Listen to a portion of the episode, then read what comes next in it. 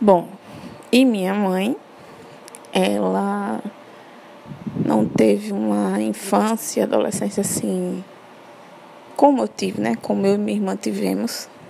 Teve um pai alcoólatra que não que não, apesar de ter condições que trabalhava, poderia ter uma vida melhor, mas não tinha porque ele, ele era alcoólatra.